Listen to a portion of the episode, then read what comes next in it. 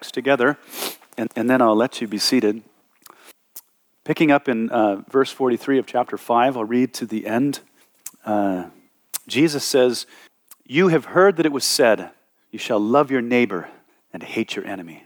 But I say to you, Love your enemies, bless those who curse you, do good to those who hate you, and pray for those who spitefully use you and persecute you, so that you may be sons of your Father in heaven. For he makes his sun rise on the evil and on the good, and sends rain on the just and on the unjust. For if you love those who love you, what reward have you? Do not even the tax collectors do the same? And if you greet your brethren only, what do you do more than others? Do not even the tax collectors do so? Therefore, you shall be perfect, just as your Father in heaven is perfect. Go ahead and be seated. All right. Well, I, as you guys have uh, been, you know, reading ahead, I'm sure that as you uh, read, you know, anything in regard to, to God's standards of morality, God's standards of living, you don't you encounter a conflict in yourself. Like you know that what God expects, what God demands, is the higher virtue. But then another side of you says, You got to be kidding me, right?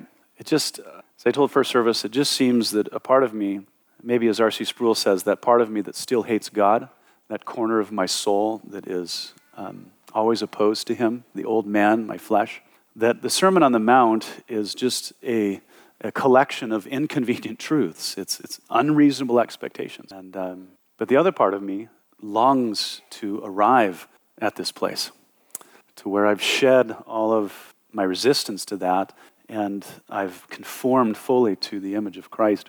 Um, that day is coming, but it's just not coming as soon as you would like, and me, for sure.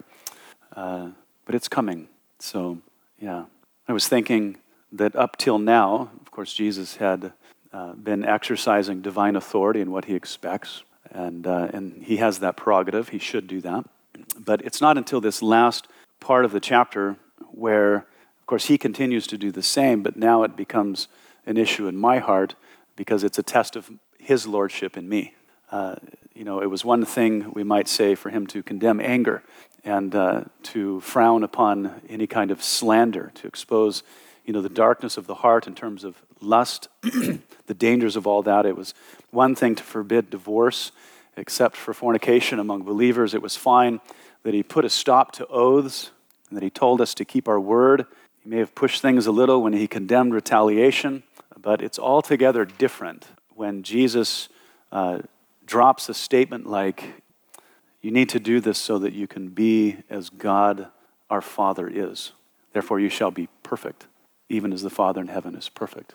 Now, that is the ultimate way of expressing authority, but then it says something about me. Uh, is Christ Lord of all of this? The way that I think, the way that I respond to humanity, the way that I look at humanity. And um, so, hard stuff from Jesus. So let's, uh, let's look deeper at it. Jesus says, You have heard that it was said, You shall love your neighbor and hate your enemy. Uh, now, the problem isn't with the words that you see there in capitals. Those words are the words of God, not completely in the text of Leviticus 19:18. Uh, you know what the rest of the verse says: "You shall love your neighbor as yourself." What a convenient thing for the Pharisees, the rabbis, to drop, because Jesus is quoting them from the Talmud.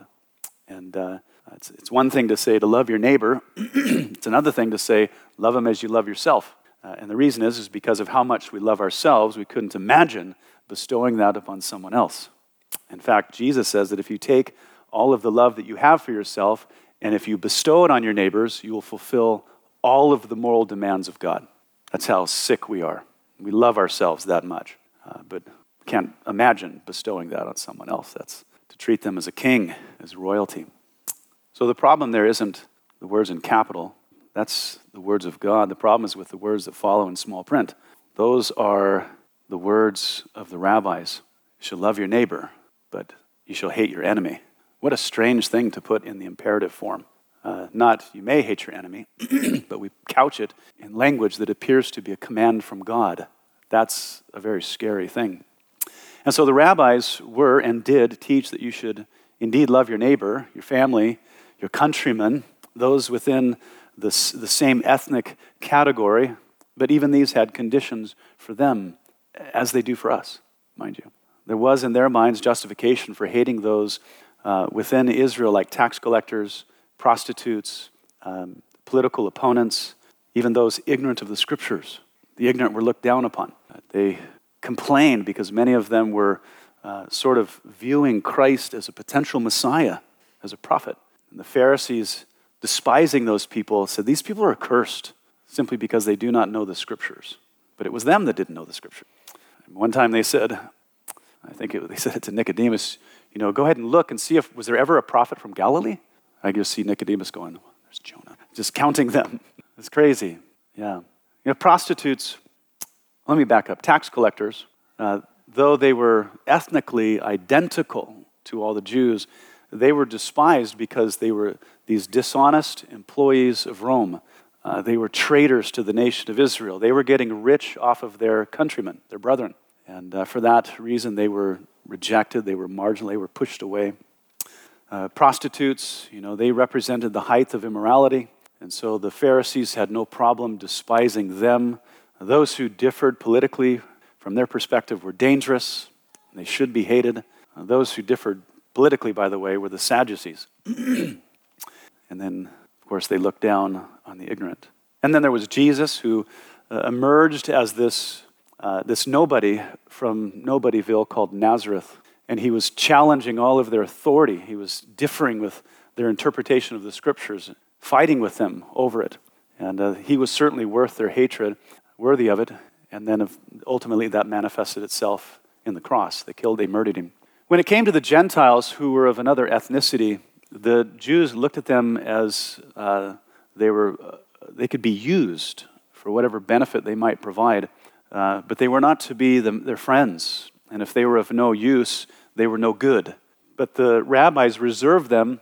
They said that they were at least good for one thing, and that was to provide hell with the fuel needed to keep burning. They said God created the Gentile, that's us, by the way, uh, to keep hell burning like a fire. It was also the Samaritans who they hated.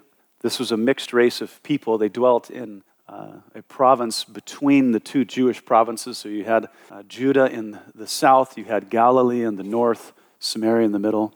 They despised them so deeply that uh, when they had to travel for the feasts from the north to the south, uh, they would go out of their way to cross the river, the Jordan River, into Gentile territory, travel south down the east side of the Jordan River, cross over at Jericho, all to avoid. It would take, it would take days and days longer. But they didn't want to touch the ground that the Samaritans touched. They didn't want to have any kind of interaction with those despicable people from their perspective. They despised them. They were half Jew and half something else. The, uh, the, the hatred between them, this enmity, went back all the way to the time of Nehemiah. Interesting that they would blame what happened back then or continue that animosity forward so many years. It's amazing how we can perpetuate hate one generation after the next. and, um, as I jested with first service, I'm not sure everybody knew I was jesting, but I said, Aren't you relieved to know that God's people have left all of that in the past? Today we're above such petty nonsense. I, for one, I'm grateful that we don't slander those on the political left. We feel no disdain for those with abhorrent theology. Uh, so thankful that we no longer look down our nose at the homeless. Blessed to know that we're compassionate toward the prostitute and others that dwell in deep darkness. Just look how far we've come. What an irrelevant document, the Sermon on the Mount. It certainly doesn't apply to us. We've arrived.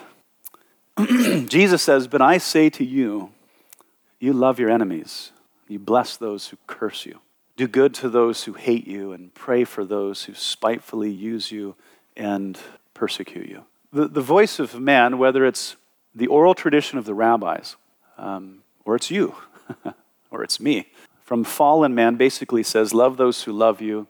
Uh, you should probably at least tolerate those who bother you, but you should certainly hate those who oppose you.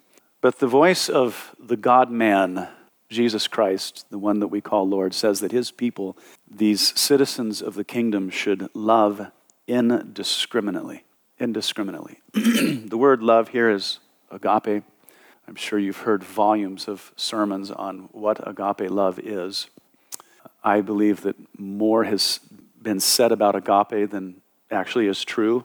Um, but what we find with agape love is that it is a willful love in spite of the one loved. It's an indiscriminate form of love. It's a love that loves blindly.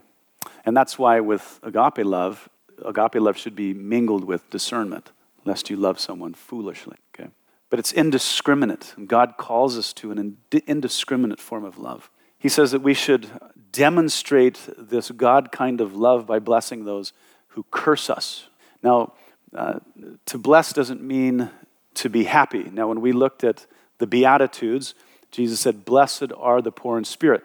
The Greek word that we translate to bless there means to be happy.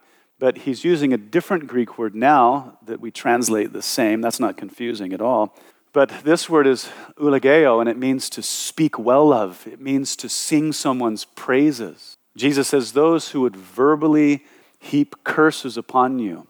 Of course, we want to reciprocate because how dare anyone say anything about us, even if it's true? He says, reciprocate praise, reciprocate speaking well of them. See what that does to them. You want to confuse an enemy. Speak well of them. Don't speak well of them to me, speak well of them to them. That's what Jesus is saying. Engage them with good speaking, good things to say. Find something. And then Jesus essentially says that our love cannot stop with words only. Love must take action by doing good to those who hate us doing good to them, being active toward that, proactive. And even more, he says our love for them should be brought before the throne of God that we might plead with the Most High for their sake, praying for their salvation, praying for their repentance, praying for their health, praying for their prosperity, taking all of their needs, bringing them to the Father and say, Father, please bless this enemy of mine, provide for their needs. As Paul says in Romans chapter 2, the it is the goodness of God that leads a man. Bless them, pray for them. To what end? To what benefit? Jesus says, so that you may be sons of your Father in heaven. For he makes his sun rise on the evil and on the good, and he sends rain on the just and the unjust. God is not asking us to do anything he hasn't been doing for thousands of years to his enemies, to those who curse him Yeah. that we might be sons of our Father in heaven. What does that mean? Well, when a boy does something that is indicative of his father, we say he's his father's son. He's his father's son. That behavior in the son reminds us of the dad. And that's what Jesus is saying. He's saying the world, when they watch you, it should remind them of your dad, this one who indiscriminately causes his sun to shine on everyone. It should be a reflection of his character to the world. Yeah it's indicative of God. So Jesus is demanding love from us because it is for us, since Genesis chapter 1, verse 26, those created in the image of God to reflect, to bring that image into. That was the very first purpose assigned to humanity, that we would take God's image into the world, represent Him. Whereas we're ambassadors for God since the beginning. Yeah. It's demanding us to be that way. As we said at the beginning, I believe that every regenerate person, everybody that has experienced the love of God and forgiveness, regeneration, they long for this. They long for this. The believer wants to be like their dad. Amen? If you don't want to be like your dad, we need to have a conversation. Okay? We need to start someplace else. He says to love the ungodly, and when you love the ungodly, you are being godly. What evidence do we have that God behaves this way to his enemies? Jesus says, The Father in heaven makes, it's his Son, by the way, rise on the evil and on the good and sends rain on the just and the unjust. I, this is a really interesting um, piece of theology. God, you know, since the fall of man, uh, he did not like make the sun to shine on one population, the righteous, that would certainly be us, and then you know, not the evil, but indiscriminately from the beginning, at least from the fall, his sun has shined upon everyone. And his, he has given his rain to everyone. Okay. Now, so we can't in Washington think that we're more righteous because we have all this rain. it goes to the wicked too. The distribution of his love indiscriminately upon the evil, the good. Now, at this point, Jesus could have gone on for chapters to show that this, this general grace and goodness of God is and how it's demonstrated throughout the world. He doesn't. It happens later, so I want to talk about it because I think it's super important. In John's gospel, we find Jesus himself describing God's love to us in a familiar way. For God so loved the world that he gave his only begotten Son, that whoever believes in him should not perish, but have everlasting life. Do, do you see the indiscriminate nature of God's love in this? It is a declaration of love. It does not say that God loved the world because of anything virtuous about the world. If that's the case, it diminishes the love of God. It diminishes it. It doesn't say that we were worth loving. it doesn't say that we were lovable. We would love for the text to say that because it would affirm us, but it doesn't say that. The text says nothing about God being motivated by something outside of himself. He wasn't motivated by us, he wasn't motivated by something about us. He was motivated by himself. If he was motivated by us, historically, he would have destroyed us again. Okay? When God is motivated by man, he has historically responded with something like a global flood. It's true. A confusion of languages, fire and brimstone, exile, deportation, famine, plague, and death because the wages of sin is, is death, and we're a bunch of sinners. We deserve death for sinning against the Most High God. But when God is motivated internally, that is, when he's motivated by his own nature, he has historically covered us with animal skins. Do you remember the story? Genesis chapter 3, the fall. Adam and Eve tried to cover themselves with fig leaves. You know they looked ridiculous when they were done. Uh, I have a fig tree, it's fuzzy. Of all the variety of leaves to choose from in the garden, I would not pick something to torment me, okay? But God rejected that covering for their shame. And he had to kill something. Something had to die in their place in order to cover their shame. Yeah, that's what he does. Historically, when God is motivated within himself, he has us build an ark. He leads us to Canaan. He delivers us from Egypt. He leads us back to the promised land. and ultimately, he leads us to Calvary, where he gave his son to us to provide the ultimate covering. I'm sure that you've listened to teachings on John 3:16 and uh, many of Bible teachers, uh, they want to kind of insert something of our self worth into the text, uh, but Jesus says nothing of that. And uh, it's dangerous to insert those kinds of things. But the Father did not send his Son because we were worth saving, but he was just motivated to save us because of who he is by his self determined, indiscriminate, unconditional love. Crazy love. Paul, uh, he comments on this further in Romans 5. he says, Listen carefully to the language. He says, For when we were still without strength, in due time Christ died for the ungodly. For scarcely for a righteous man will one die, yet perhaps for a good man, someone would even dare to die.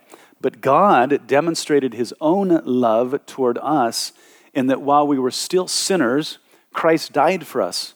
Much more than, having now been justified by his blood, we shall be saved from wrath through him.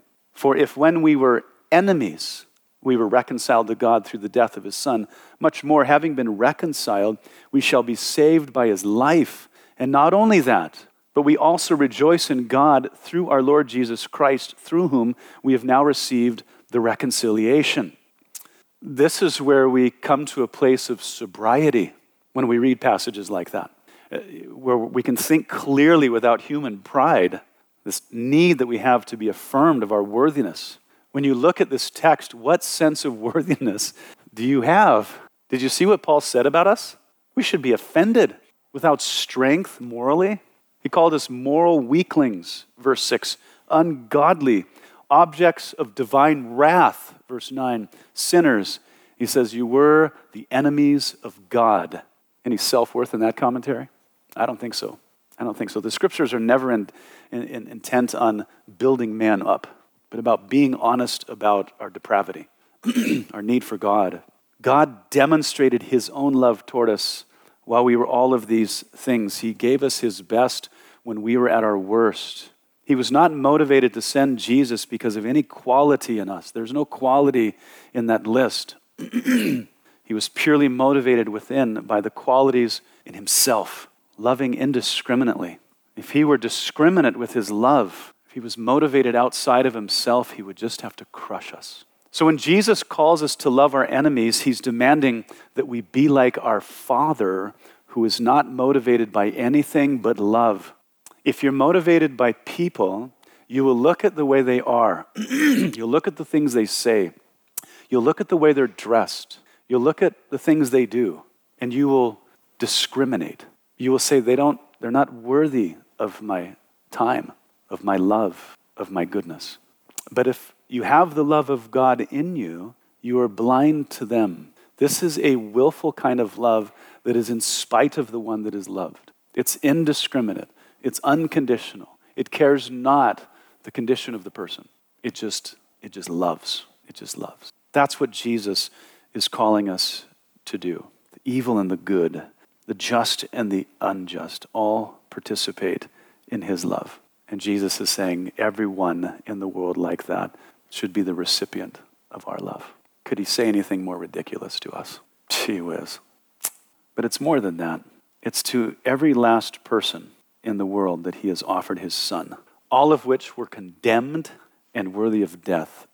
John says, and he himself is the propitiation for our sins. The word propitiation means to satisfy wrath. Jesus came to be a propitiation. He came to satisfy all the demands of justice against us. That's a propitiation. We deserved wrath. Christ came and took it. He, was the, he himself is the propitiation for our sins, and not for ours only, but also for the whole world. Remember, Jesus died for the ungodly. There wasn't anybody else to die for. Okay? It's just us. Oh, he didn't do it just for the redeemed, but for the entire world of the unredeemed. God doesn't coerce anyone, but he does offer his love to everyone, even though not a single one of them had it coming. We are called to this kind of love. And if you love indiscriminately and unconditionally, Jesus is saying you will put God's love on display in the world.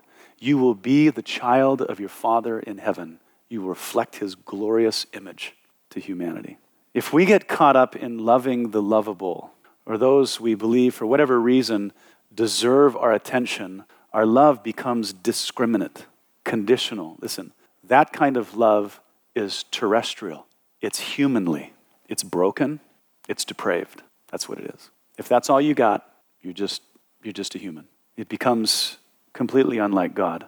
James warns of this kind of discriminate love. He says, For if there should come into your assembly a man with gold rings and fine apparel, and there should also come in a poor man in filthy clothes, and you pay attention to the one wearing the fine clothes, and say to him, You sit here in a good place, and say to the poor man, You stand there, or sit here at my footstool, you, uh, he says, Have you not shown partiality among yourselves and become judges with evil thoughts. Partial, that is to be discriminate. It's really the same thing. It's this we discriminate in our love because we can get something out of that person. There's some reciprocation. We do good to the rich, as in the context there in James, because of what they do for us or what they might do for us. And James says that is an evil thought. And then to say to the poor man, You stand or you sit at my footstool like a dog, that's an evil thought. That's discrimination. In love, it's not a blind sort of love, it's motivated by self interest. You love them for what they can do for you. That's what Jesus condemns. To show partiality is discrimination, but a God sort of love is impartial. Let's go back to our text. He says, For if you love those who love you, what reward have you? Do not even tax collectors do the same? And if you greet your brethren only, what do you do more than others? Do not even the tax collectors do so? Now, this is, this, this is a cultural reference that has historical significance. To us, it almost means nothing. We might even have tax collectors in our church right now. If you work for the IRS, get out. this is different. This is different. Jesus is, he is making a huge point here that those in that culture were pierced by. And I believe that we need to experience the same kind of abruptness from Jesus. Like, I can't believe he just went to that. That's what this is, okay? See, if you show discriminant love, Jesus is saying you will be no different than the most despicable people in our culture. Ugh. Now he's getting personal because he selects the most despised population in the Jewish world to compare everyone else to. You see, Jesus could have selected the prostitute or the Gentile because the average Jew despised both of them. But the average man, the average person, was not negatively affected by them. So Jesus chose to compare people with someone they despised because of how those people negatively impacted them. They were despised as traitors, but they were getting rich off of them. He affected everyone's pocketbook as a traitor. He was hitting everyone where it hurt. So Jesus says, Because of the way you love, you are no different than the worst among us. Ugh. No better than a tax collector. As I said, that's not something that's significant to us, really. Not that we love to pay taxes. Don't get me started on taxes, okay? But there's someone that you despise most. There's an individual, there's a, there's a population, there's something out there, someone that hits you where it hurts. And so I want to poke around a bit at that. I want to meddle. If I'm to address things within our culture, the conversations that I hear, um, so that's what I'm going to do. So I'll just bring up, you know, gun control lobbyists and legislators and politicians. Scum. Take away our guns and currently trying to limit our magazine capacities. If those are the people you currently despise, Jesus wants you to know something. If you only love those who love you, you are no different than these people because they do the same thing, the same thing. Maybe it's the one responsible for inflation and elevated gas prices, those people that say down with oil and coal, up with solar and wind power. These people are the worst, you might say. But Jesus would remind you of something if you only greet those who agree with you or with those who benefit you in some way, you are the same. You're the same as them. That's what he's saying. Maybe it's not gun control people. Maybe it's not the inflation people, the so called green energy folks. Maybe it's the LGBTQ community.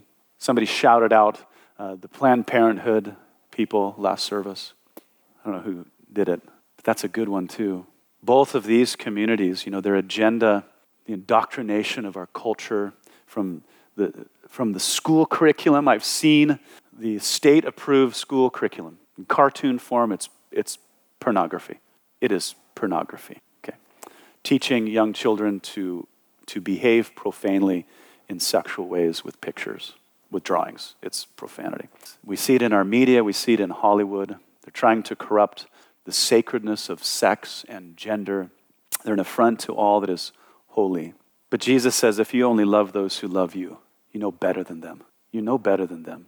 Maybe it's Fauci and his scientific inability to agree with himself. Walensky, the director of the CDC, and her team has refused to publish their data on COVID vaccines because we, the people, are too stupid to interpret the information. Thank you for that. We shouldn't despise them. They were appointed after all. Maybe we should despise their boss, our president, who is steered by left wing ideologies. Maybe that's meddling, but if you only love those who love you, Jesus says, you're no different. When Jesus says you're no different than a tax collector, he is trying to get at his audience. I don't know necessarily what gets at you, but you know somebody, you know a population that irks you, angers you. And maybe it's even for the sake of other people. Maybe it's for the sake of your children. But Jesus says you need to be very, very careful that you're not like them. You see, the love of God has been poured out into our hearts by the Holy Spirit. And because of that, our love must exceed the world's. It cannot be the same. If we only do as they do, we're no different.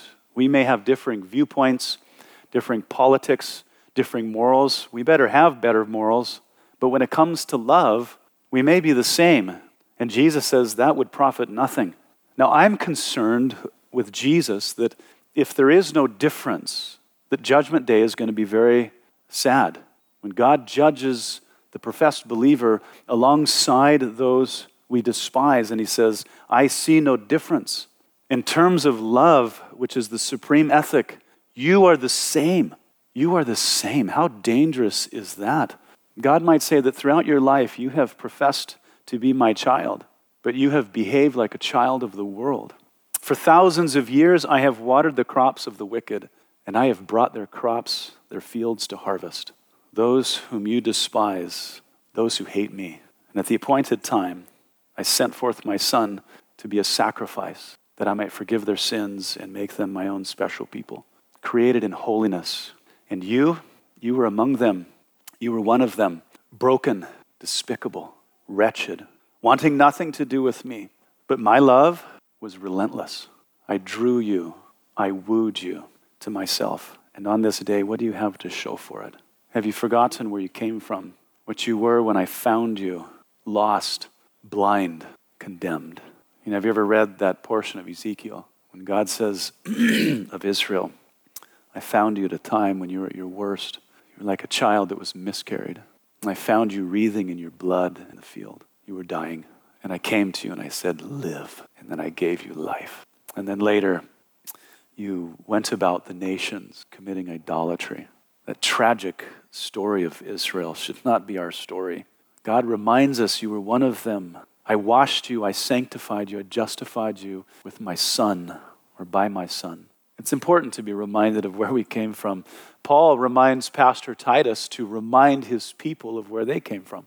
He says this He says, Remind them to be subject to rulers and authorities, to obey, to be ready for every good work, to speak evil of no one, to be peaceable, gentle, showing all humility to all men. For we ourselves were once also foolish. For we ourselves were also once foolish, the disobedient, deceived, serving various lusts and pleasures, living in malice and envy, hateful and hating one another. but, but when the kindness and the love of God our Savior toward man appeared, not by works of righteousness which we have done, but according to his mercy, he saved us through the washing of regeneration, the renewal of the Holy Spirit, whom he poured out on us abundantly through Jesus Christ our Savior, that having been justified by his grace, we should become heirs according to the hope of eternal life. You guys, the believer has been created anew in Christ Jesus to be different to stand out in the world. The Bible word for it is holy, which nobody understands these days. It's a strange word to be holy. It means to be separated, it means to be separate.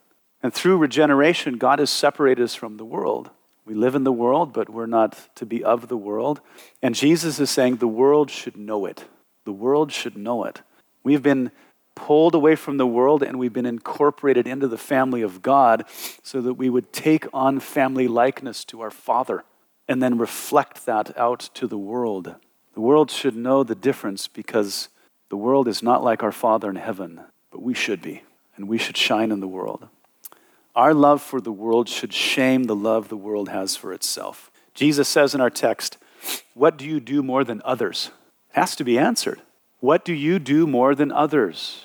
What do we do more than the world? He says, doing more than the world looks like loving our enemies. It looks like speaking well of those who curse us, doing good to those who hate us, excuse me, and praying for those who spitefully use and persecute us. If there is if there's no difference between us and the world, there is no difference. There is no difference. And that similarity should haunt us. It should frighten us. Because there must be a difference. Jesus says we will be known ultimately by our fruit. But if there's no fruit to be seen, it's just not real. I'll never forget my son. we were driving by Fuller's Market, um, and they used to have, they cut them down a couple years ago, but they had those cherry trees in the, in the spring, those beautiful white blossoms. And my son pointed them out, and he says, But they're only ornamental. They'll never bear fruit. They look good on the outside, they have nothing to offer. Nothing to offer must be a difference. James warns people not to deceive themselves by thinking that you know they can study the word, they can hear the word, they can understand what God expects from them, but do nothing about it. He says, "Do not be hearers only, do not be hearers of the word only, but be doers." He says there's great danger in, in knowing but not doing. And the greatest evidence of faith is not just a confession of faith. Jesus is saying that it's indiscriminate love. And love is not passive, it goes out of its way to reveal its nature to the beloved. Imagine referring to your enemies as the beloved. Beloved just means the one who receives your love. And God has called us to give that love to them. In our passage here, we're told to love, to bless, to do good, and to pray. They're all in the verb form because love by nature is not passive, it must perform, it must do. And then Jesus tells us to what end? Horrifying words. Therefore, you shall be perfect just as your Father in heaven is perfect. Perfection. What does that mean? According to the Greek, the Greek word, that which is perfect lacks nothing. It's, it's whole. Uh, it, it has been brought to completion. It, it's a finished product. Uh, we might say that it, it's mature, it's full of age. My favorite definition for it is that it's, it's fitted for the task. It's fitted for the task. Love, bless, pray. Are we fitted for the task? It's also here, you know, mingled with a moral obligation. In that sense, it means to be blameless, spotless like a lamb who is suitable for sacrifice. They're fit for the task, they're without blemish. Those who love as the Father loves will be blameless. Now, the statement here, you know, therefore you shall be perfect even as your Father in heaven is perfect, it probably looks back to where Jesus began in verse 21, where he's talking about anger and he's talking about lust and adultery and all of those things. And that as we, through life, master all of those things, then we become fit, fit for the task to glorify God in this world. Perfection is the end goal, and Jesus is calling us to it because that is to be as God is, and we're to be the children of our Father.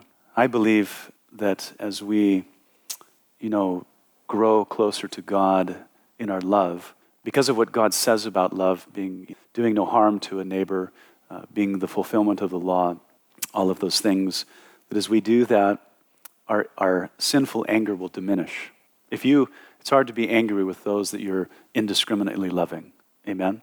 Our lust will fade, divorce will decrease, and our word will become reliable, and we will bless and not seek vengeance. Our enemies will be prayed for. It's, it's crazy. I'm afraid, though, that some people read those words and all they read is that Jesus desires perfection. Does he desire perfection from us? No, he demands it. He demands it. Knowing that we will never achieve it in this life, but he's given us the end goal. He's filled us with his spirit so that we can move toward the upward call of God in Christ Jesus, who Paul says is the prize. He's called us to this, and by his grace, we must pursue with all of our might, understanding that it is His work, right? Paul said in Philippians 2 that it's God who uh, gives us both the desire and the ability to do according to His good pleasure. Okay, He began a good work in you. What does the rest say? He will finish it.